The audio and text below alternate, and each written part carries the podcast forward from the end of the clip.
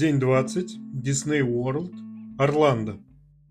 4 октября, понедельник, 21 год. После самого лучшего во всем путешествии завтрака в мотеле, управляемом Marriott, ожидался волнительный день – поездка в Дисней-парк. На заметку себе о США. Отличные дороги, скудные информации о расстоянии и направлении до конкретных мест. Благодаря навигатору они не нужны. Но если сеть ляжет, придется попотеть. О доме музея Джека Лондона под Сан-Франциско сообщает единственная табличка перед въездом. Ни намека по пути. Так было и с парком голливудские студии Дисней Уорлда.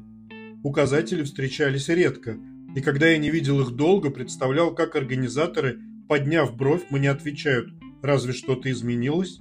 Сказано «Езжай прямо», значит прямо. Хорошо, что навигатор прекрасно знал направление. Перед въездом на парковку стояли будки, взимающие плату за эту самую парковку. Распространенная практика в США. К цене входных билетов стоит мысленно добавлять стоимость стоянки. В данном случае это было $25, если на стандартную можно заплатить больше за места поближе ко входу. Огромная территория парковки пока была заполнена разве что на 10-ю часть. В такие парки надо приезжать рано, потому что у них большая площадь и очереди на аттракционы. А еще во второй половине дня становится жарко. Сотрудники дирижировали распределением автомобилей, и все парковались друг за другом в таком идеальном порядке, будто космические шаттлы заезжают в слоты материнского корабля. Увеличивающаяся толпа шествовала ко входу. Я открыл в телефоне QR-код оплаты билетов. Очередь быстро распределялась по контролерам. Вывески гласили, что в очередях или закрытых помещениях посетители обязаны надевать маски. Билетер просканировал код, выдал карточку, позволяющую сегодня покидать и возвращаться в парк. Неприятно удивил прибор для взятия отпечатка пальца. На нем была гравировка с головой Микки Мауса, будто в попытке превратить сбор персональных данных в детскую игру. Если ты против, то уже заплатил за парковку и вход, выделил день и, возможно, приехал с другого континента. Так что вряд ли кто-то отказался от этого неожиданного вторжения. Мне, в общем-то, все равно, но резанула внезапность. Вокруг, в предвкушении развлечений, разгуливали счастливые люди, на многих красовались ободки с ушами Микки Мауса. Названия посещенных аттракционов. Буду переводить их сразу на русский. Первое – Star Tours The Adventures Continue. Звездные туры, приключения продолжаются. Второе – Star Wars Rise of the Resistance. Звездные войны, восход сопротивления. Третье – Tower of Terror, башня террора. Четвертое – Rock'n'Roller Coaster Starring Aerosmith, американские горки с Aerosmith'ом. Пятое – Millennium Falcon Smugglers Run, тысячелетний сокол, побег контрабандистов. Шестое – Mickey и Minnie Runway, побег Микки и Минни. Первое – Star Tours The Adventures Continue. Первый аттракцион был достигнут через полчаса. Очередь заняла минут 15 и будто обещала, что это стандарт. Это был обычный аттракцион в 3D-очках в трясущемся зале, имитирующий опасный полет на космическом корабле по тематике «Звездных войн», как стартер перед обедом. Второй – «Восход сопротивления». С марта 21-го, когда впервые услышал, рвался на самый главный аттракцион по «Звездным войнам», открывшийся в 2020-м, где совмещается пешая часть с прогулкой по космическому кораблю Империи, а также райды в вагонетках. Очередь заняла чуть больше часа. Солнце грело все сильней. Толпа стояла довольно плотно, так что коронавирус мог с удовольствием распространяться. Антураж подступа, вокруг которого проложили очередь, декорирован в стиле киносаги. Скалы, водопады, боевые пушки и сторожевые вышки можно было развлечь себя, фотографируя это и разглядывая. Наконец мы попали внутрь, но там все еще продолжалась очередь. Это походило на пещеру с разбросанным оружием сопротивления, то есть республики, здесь и дали терминологию «Звездных войн», инструментами, бочками, частями роботов, кораблей. Интрига усиливалась, и вот начало.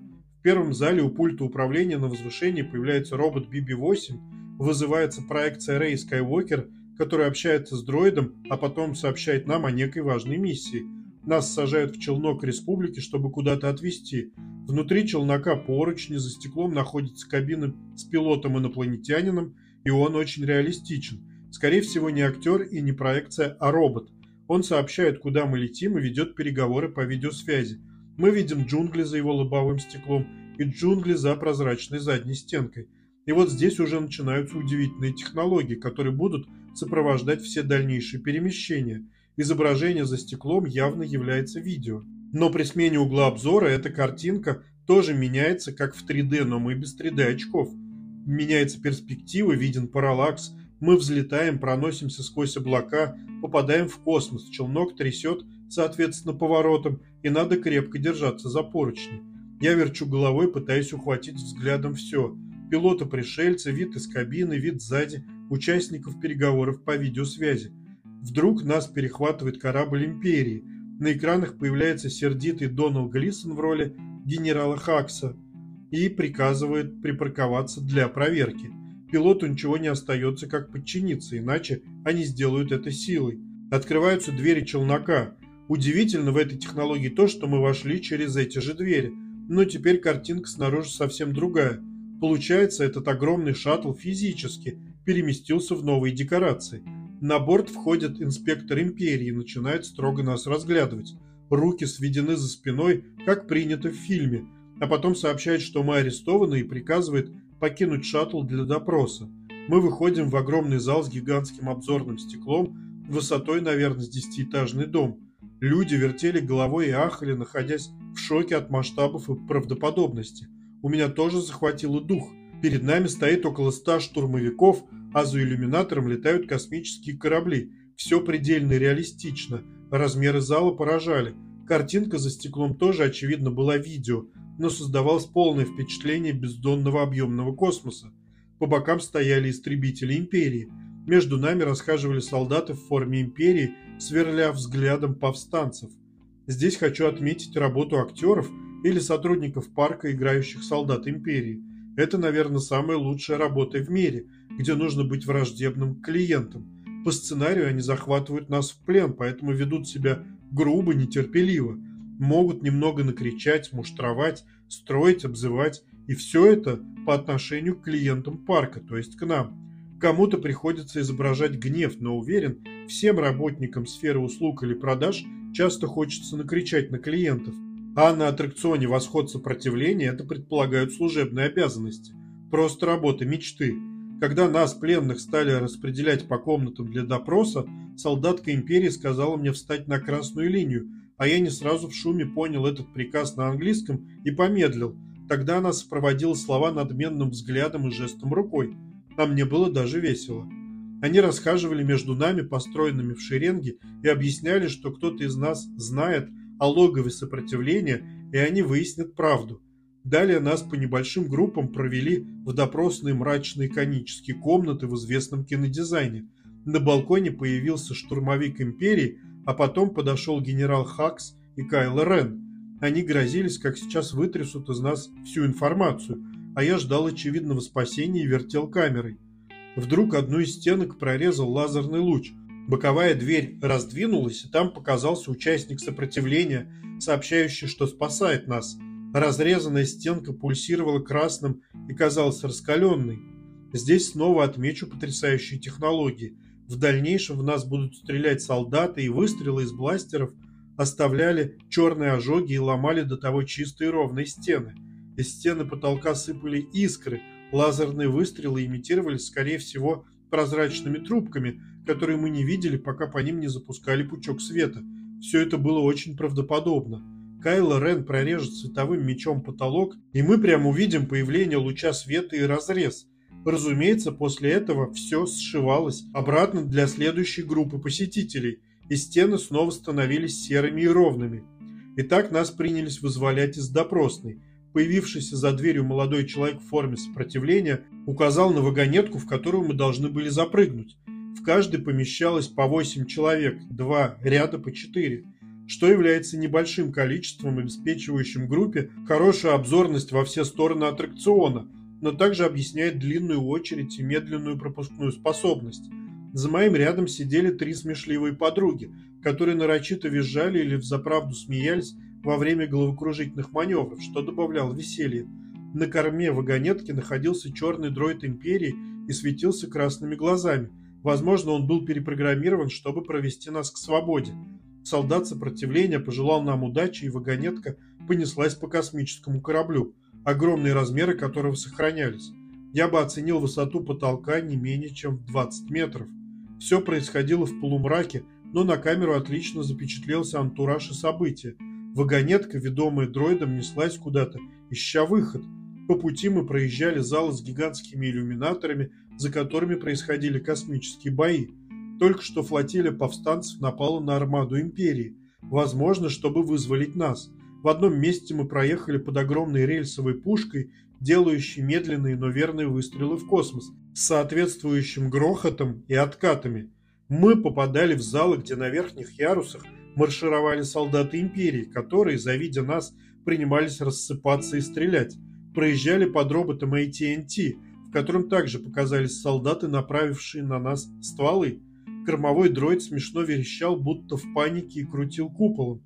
Кайло Рен во время этой погони показывался трижды. Один раз спрыгнул сверху и пошел в нашем направлении, но мы унеслись. В другом месте он появился на возвышении и стал притягивать нас силой, говоря при этом, что вытрясет всю информацию. У них прям навязчивая идея с этой информацией. Внезапно за его спиной раздался взрыв, обшивка корабля разрушилась, и воздух стал со свистом выходить в космос. Кайл с трудом удержался на ногах и был вынужден ослабить концентрацию, благодаря чему мы снова убежали. В итоге, после 5 минут гонок по кораблю, мы добрались до спасательного челнока и с вагонеткой отстыковались. При этом предстояло пролететь через поле космического боя, стараясь избегать истребителей и выстрелов. Спасательный шаттл миновал все препятствия и стремительно приблизился к некой планете, погрузился в атмосферу и аварийно сел на брюхо. Все удары, тряски и перегрузки мы реалистично ощущали. Наш челнок по инерции залетел в туннель, где находился один из техников сопротивления. Он поприветствовал нас, а девушки с заднего ряда зааплодировали. Это был самый реалистичный и безумный аттракцион, который я до сих пор посещал. Я и так всегда хотел в космос, но если бы не хотел, захотел бы сейчас. И загорелся приблизить космическую эру всем, чем могу. Полагаю, аттракцион дарит это ощущение детям, которые вдохновятся и станут астрофизиками или инженерами. На выходе из аттракциона обнаружилось, что во время приключения на имперском корабле снаружи успел пройти и закончится дождь. Все части парка декорированы согласно тематике.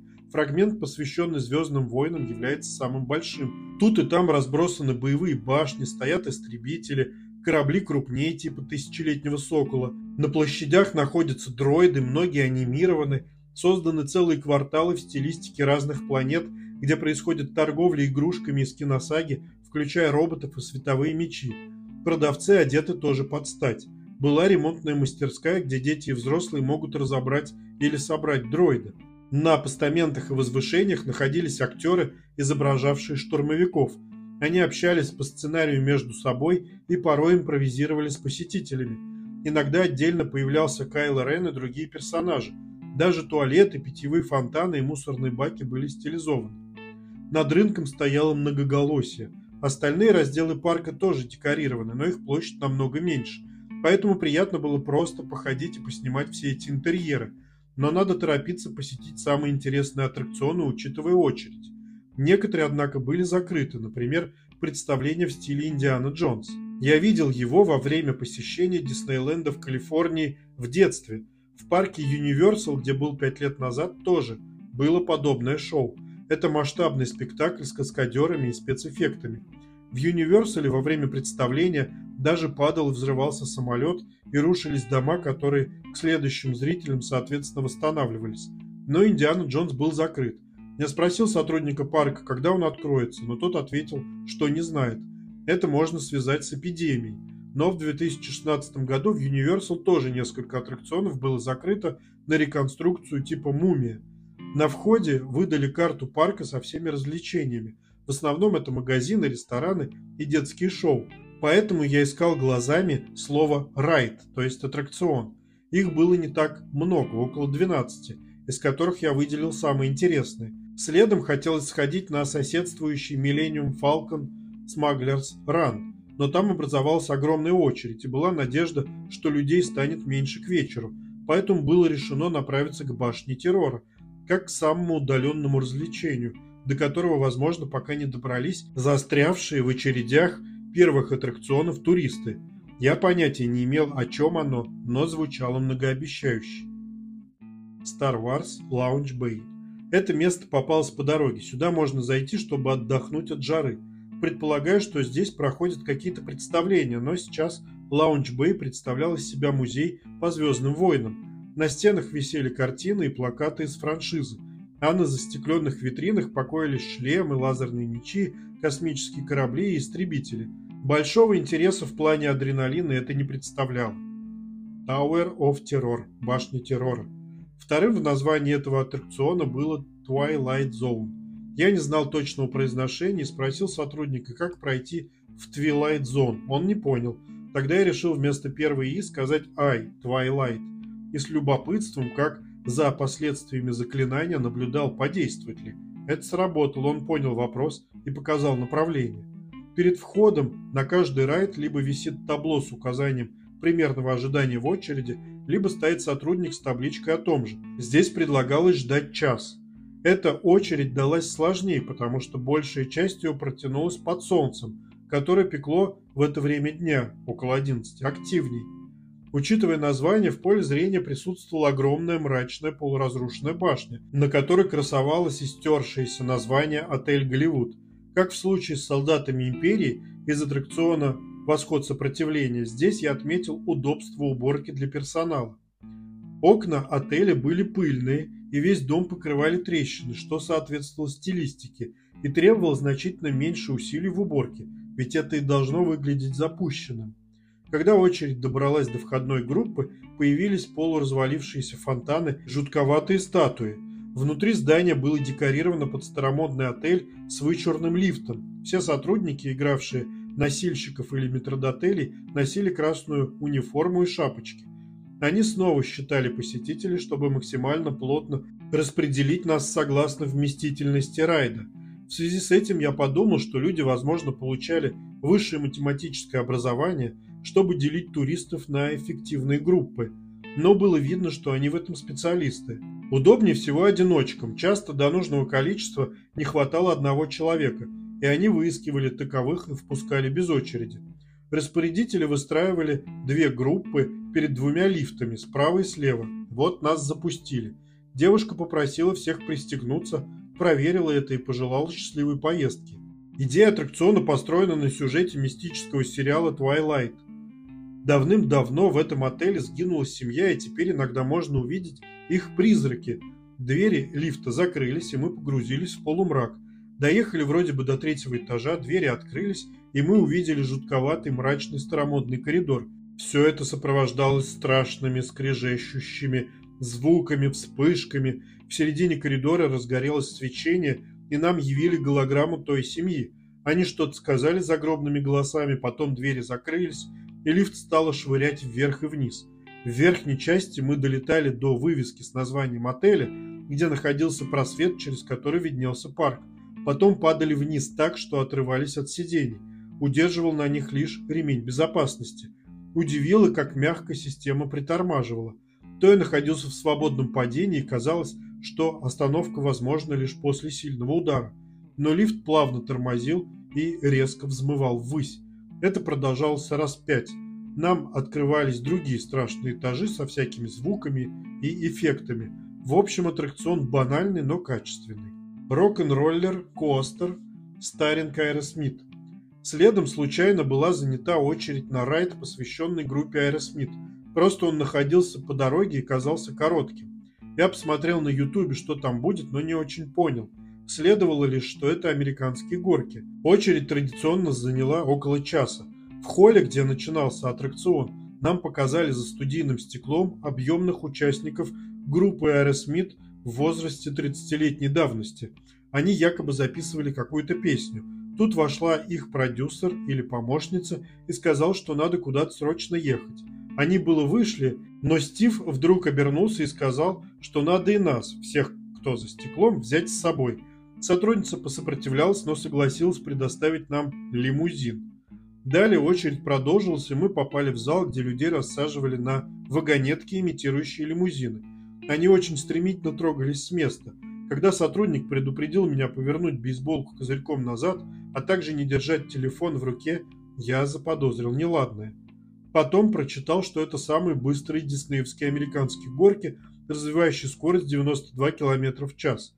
Так и оказалось. Идея была в том, что мы с огромной скоростью несемся по ночному Лос-Анджелесу, мимо пролетают вывески, витрины, пальмы. Я не снимал, так как послушно убрал телефон, но его и правда с непривычки можно было уронить. У меня чуть не отрывалась голова на резких поворотах и виражах.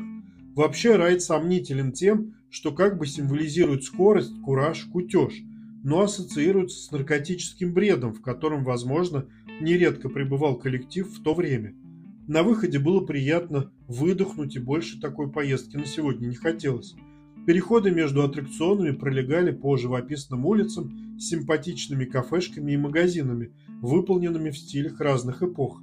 Я активно все снимал. Дороги были заполнены людьми. Цены, естественно, завышены. Например, $8 за банку пива при ее же стоимости $1 в магазине или $3 в обычном пляжном кафе. Но в этот раз разрешалось проносить с собой еду. Возможно, чтобы в связи с коронавирусом снизить количество людей в точках общепита. А питьевые фонтаны позволяли не страдать от жажды. Причем я читал перед посещением вопросы-ответы в Гугле. Там много интересного, и в частности сообщалось, что можно проносить еду, но нельзя проносить селфи-палку для съемок. Охрана якобы считает ее оружием и не пропускает, в связи с чем я не взял мини-штатив. В реальности проверка была такая поверхностная, что можно было пронести электрошокер. Сумки досматривали бегло и через раз. Я сделал вывод, что приезжать сюда стоит зимой, когда более комфортно гулять и стоять в очередях. Например, зимой в Орландо 22-23, самое то. Далее было решено вернуться на Millennium Falcon Smugglers Run. Я также понятия не имел, о чем это. Очередь после первой половины дня не очень уменьшилась. Millennium Falcon Smugglers Run. Я это перевел как «Тысячелетний сокол. Гонка контрабандистов». У меня в поездке по штатам было с собой 3 футболки по тематике Star Wars, но в Disney World надел другую, чтобы не казаться слишком одержимым. И оказался прав. Многие посетители как раз ходили в разнообразных версиях футболок по «Звездным войнам». Очередь заняла около часа, но она пролегала по живописным коридорам с разбросанными частями космических кораблей, роботов, инструментов, вооружения, униформы. А за окном маячил тысячелетний сокол в натуральную величину. Кроме того, раздавались соответствующие звуки, типа переговоров по рации, сообщающих о боях, или лязганье, имитирующее ремонт. Стоящий на боку истребитель периодически искрил и выпускал пар. Очередь постепенно поднималась по ярусам вверх, соответственно, все, куда попадал взгляд, было декорировано, поэтому даже во время ожидания никто не скучал. На входе нам показали экран с известным в киносаге контрабандистом. Он сообщил, что набирает команду стрелков и летчиков, и мы были этой командой. Полет должен состояться как раз на тысячелетнем соколе. Далее распорядители разделили всех в группы по 4, что снова объясняет низкую пропускную способность и медленную очередь, но зато шоу казалось индивидуальным для каждого. Инструктор объяснил наши роли. Один человек управляет поворотами космического корабля, второй высотой, третий и четвертый, соответственно, пушками с правого и левого борта. Миссия – доставка контрабанды. Я был уверен, что это часть сюжета, и на самом деле нам ничем управлять не придется, поэтому слушал невнимательно. Но ошибался. У траектории «Сокола» имелся определенный диапазон, в рамках которого на полет могли влиять мы, пилоты, например, избегать или не избегать столкновений, а стрелки могли на самом деле стрелять, и все лазерные лучи от каждого выстрела появлялись за бортом. Это снова был очень реалистичный 3D-полет без 3D-очков. Мы видели из иллюминаторов на 360 градусов все детали ландшафта снаружи. Вероятно, на большом расстоянии от игровой кабины находились сферические экраны, имитировавшие все это.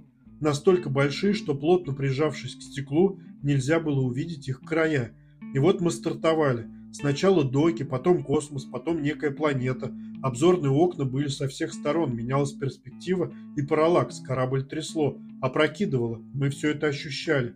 Складывалось полное впечатление полета. На нас нападали, нам приходилось маневрировать. Один раз от меня потребовалось дернуть рычаг, чтобы включить сверхсветовую скорость. Так как с управлением и пушками разобрались не сразу, то вначале часто врезались в землю или строение, а стрелок с левого борта не скоро начал стрелять. На мониторе появлялся главарь контрабандистов и давал ценные указания или ругал экипаж. После завершения миссии мы выходили на улицу в реалистичной обстановке коридоров Тысячелетнего Сокола. Иллюзия сохранялась до конца. Хотел бы я на этом снова прокатиться после знакомства с управлением, потому что больше внимания уделял бы происходящему за бортом, а не рычагам. Также я хотел второй раз пройти «Восход сопротивления», потому что теперь знал, что там надо снимать и в какой момент. Но время уже шло к 4, очереди не уменьшались, ноги устали ходить на огромные расстояния, плюс жара, и было желание посетить еще несколько райдов. Далее был выбран аттракцион «Mickey и Minnie Runway». Я опять смотрел на ютубе, о чем он, но из видео интерпретации в телефоне понятно не очень, лишь в общих чертах.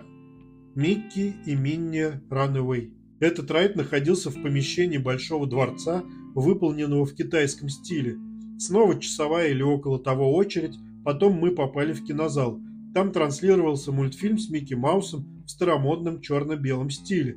Вдруг у главных персонажей случился конфликт, а в паровозе, управляемом Гуфи, произошел взрыв. Этот взрыв как бы выплюснулся в реальность, разорвав экран кинотеатра и явив щель. Нам предлагалось пройти в эту щель и как бы оказаться в мультфильме. Там посетителей размещали в открытые вагоны поезда, которым также управляла голограмма Гуфи. Я был, возможно, в третьем вагоне, но отчетливо его видел. И суть технологии этого пятиминутного аттракциона была в попадании в рисованный мультфильм. Это тоже являлось отличной стилизацией и высшей инженерией. Встречавшиеся на пути персонажи были явно мультяшными, но при этом объемными. В какой-то момент поездки вагонетки отделились от состава, и райд продолжился уже по отдельности. В процессе мы оказывались под водой, прошли сквозь бурю, проезжали по мультяшным лугам и городам. В общем, сильная реализация. Комбо Биг Мак, средняя картошка и большой доктор Пеппер обошлись в Флориде в $8. Говорят, во Флориде самые мягкие ковидные ограничения. Но в Макдональдсе есть нельзя. Все столы огорожены. Бери и на улицу. А там столов тоже нет. День 21. Флорида. Орландо, Санкт-Петербург, Тампа. 5 октября, вторник, 21 год. Большинство клиентов из Европы звонят на мой интернет-номер ночью, потому что у них день, и я вынужден не отвечать, иначе рисковал уснуть за рулем днем. Но вдруг раздался звонок в 8 утра, я ответил. Параллельно подумал, что он не знает, какой везунчик. Пришло сообщение от Swiss Air. Пожалуйста, проинформируйте себя. В письме указано, что без вакцинации нельзя даже делать трансфер. Вообще, на тему трансфера через Швейцарию я постоянно иронизирую, потому что Цюрих обычно фигурирует в фильмах о шпионах или аферистах. И я говорю, что у меня встреча насчет покупки или ограбления банка, или дипломатических переговоров, или продажи оружия и типа того. Встреча в Цюрихе. Я в бюджетном подразделении Марриотта, расположенном у аэропорта Орландо.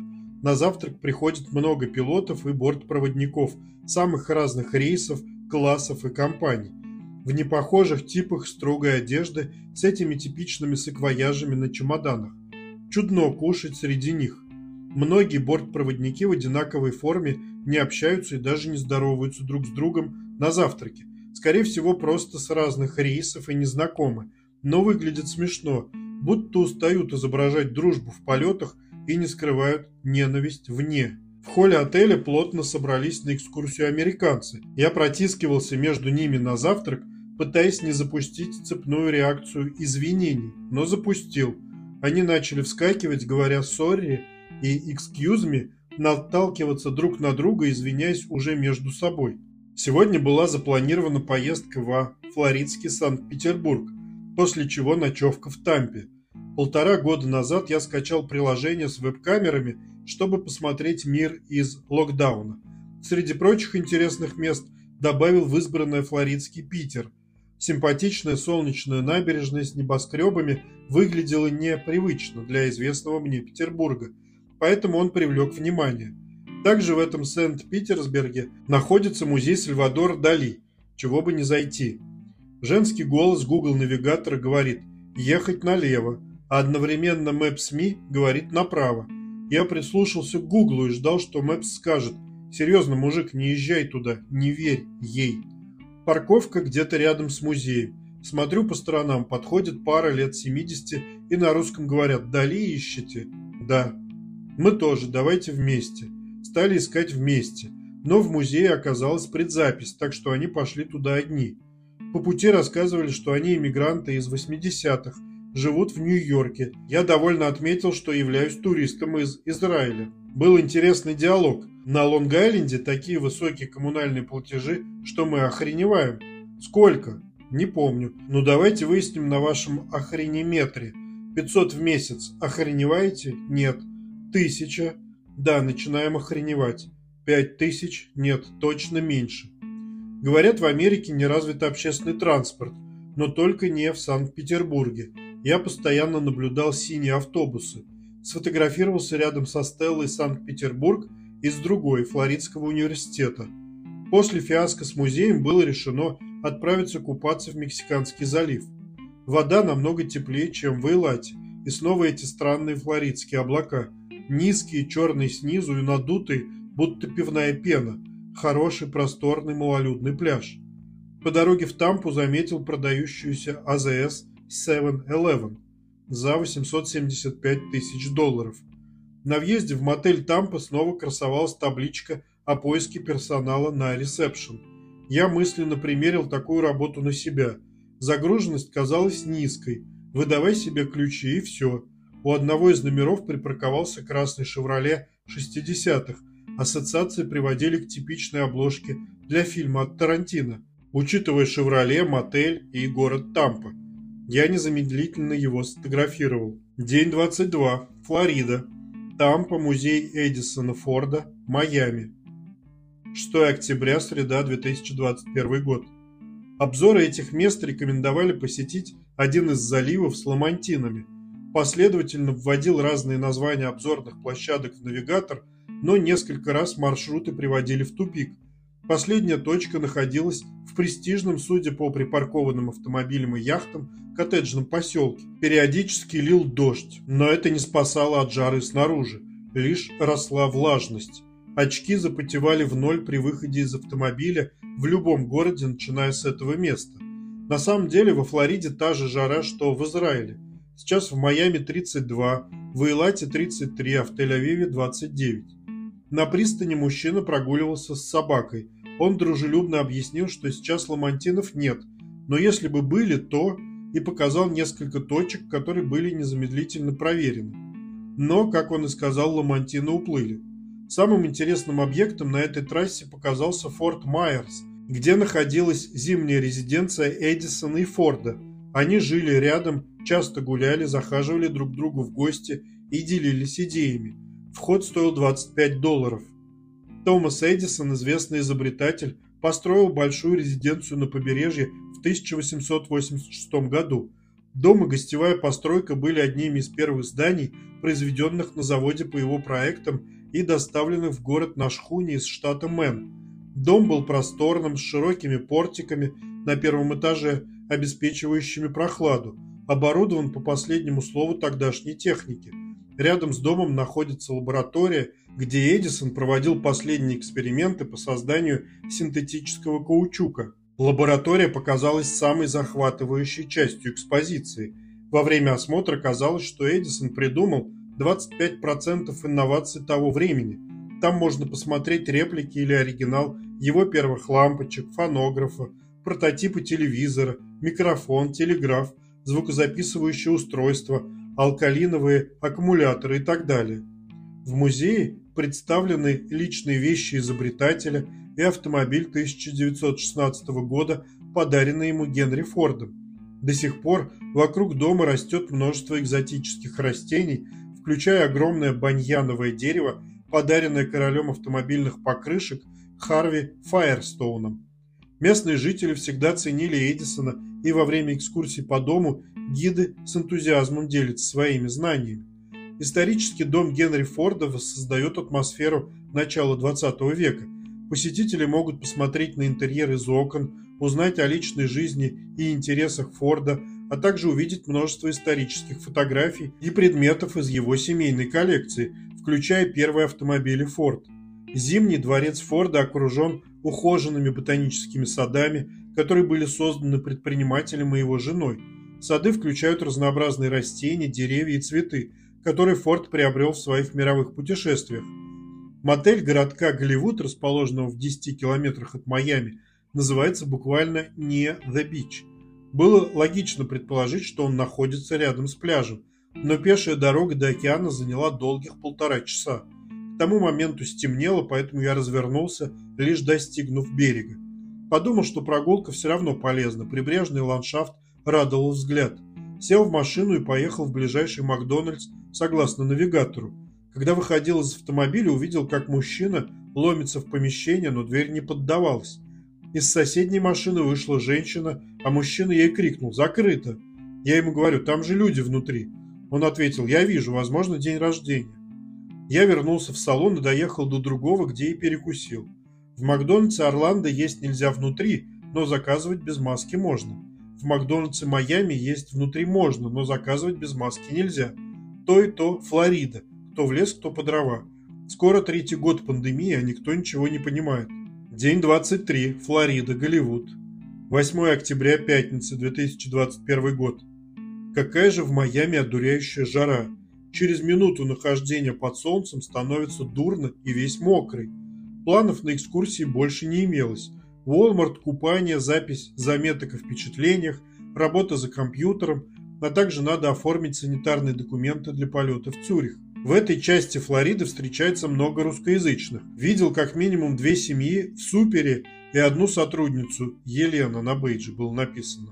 Не заметил, что из-за ковидных ограничений очередь в кассы самообслуживания начинается после дистанции. Взял и зашел внутрь ограженного пятачка, а вежливые американцы лишь осуждающе смотрели. Когда я это понял, стало неловко. Купил, среди прочего, на пару дней мороженое, но обнаружил, что в холодильнике мотеля нет морозилки. Пришлось съесть всю коробку, вспоминая, как Джоуи съел все мороженое, потому что сломался холодильник. День 24. Флорида, Голливуд, Майами. 8 октября, пятница, 21 год. Очень не рекомендую этот мотель не The Beach во флоридском Голливуде, начиная с того, что он far away from beach, и заканчивая обслуживанием. Персонал разрешал своим знакомым купаться в бассейне. Если вход для постояльцев происходил по карте, то эти просто стучались или кричали, им открывали. Эти компании пьянствовали на территории и шумели. А вот с гостей отель требовал оплату за нахождение у бассейна после чекаута. Я спрашивал об этом, потому что вылет ожидался вечером. Прочитал о флоридских правилах распития алкоголя. Оказалось, что бутылку надо держать в пакете. Купил на пляже пиво, вложил в пакет и почувствовал себя американцем из множества фильмов. Такой уж заезженный образ. Голливудский вход в океан показался грязен или неухожен. Как минимум, о берег плескалась какая-то пена. Поэтому в последний день был выбран пляж с хорошими отзывами в 5 километрах от города. Он оказался действительно хорош. Дорога в воздушную гавань сопровождалась пробками и дождем. Главный язык в Майами – испанский. Это хорошо иллюстрировал аэропорт. Все объявления там сначала зачитывались на испанском, а потом на английском. Тоже с персоналом. Он был в первую очередь испаноязычным. Они говорили на испанском между собой, а на английском с сильным акцентом. Шествие пилотов и проводников на посадку до сих пор кажется маленьким парадом. Место в самолете оказалось не только удачным в первом ряду, но и рейс вылетел полупустым. Я мог занять все 3 кресла моей секции. День 25. Майами, Цюрих. 9 октября, суббота, 21 год. Швейцария, то есть главный аэропорт Цюриха, не понравился в 4 пунктах или даже 5, но самый главный – идиотский доступ в интернет в аэропорту, из-за которого я не смог пожаловаться на них же. Может, в этом и смысл. 3 опции подключения к Wi-Fi и все не работали – по СМС, по телефону или посадочному. Рейс задержали, туалет выглядел неприбранным, а также не кормили. В ночном перелете персонал проходил и закрывал все иллюминаторы. Я давно не летал, но сейчас совершил 2 трансатлантических, и оба раза было так. У меня возник вопрос, что они скрывают? Может, там НЛО подлетает сопровождать? Или мы проходим через сумеречную зону? После многочисленных аттракционов во Флориде, Дисней, Спейс-центр, Тряска турбулентности в самолете воспринималась как отличный аттракцион и не только не пугала, а даже приносила атмосферу развлечений. В полете, среди прочего, смотрел комедию «Сверхинтеллект» или типа того, как рядовой женщине явился искусственный интеллект и предложил на ее примере поизучать человечество.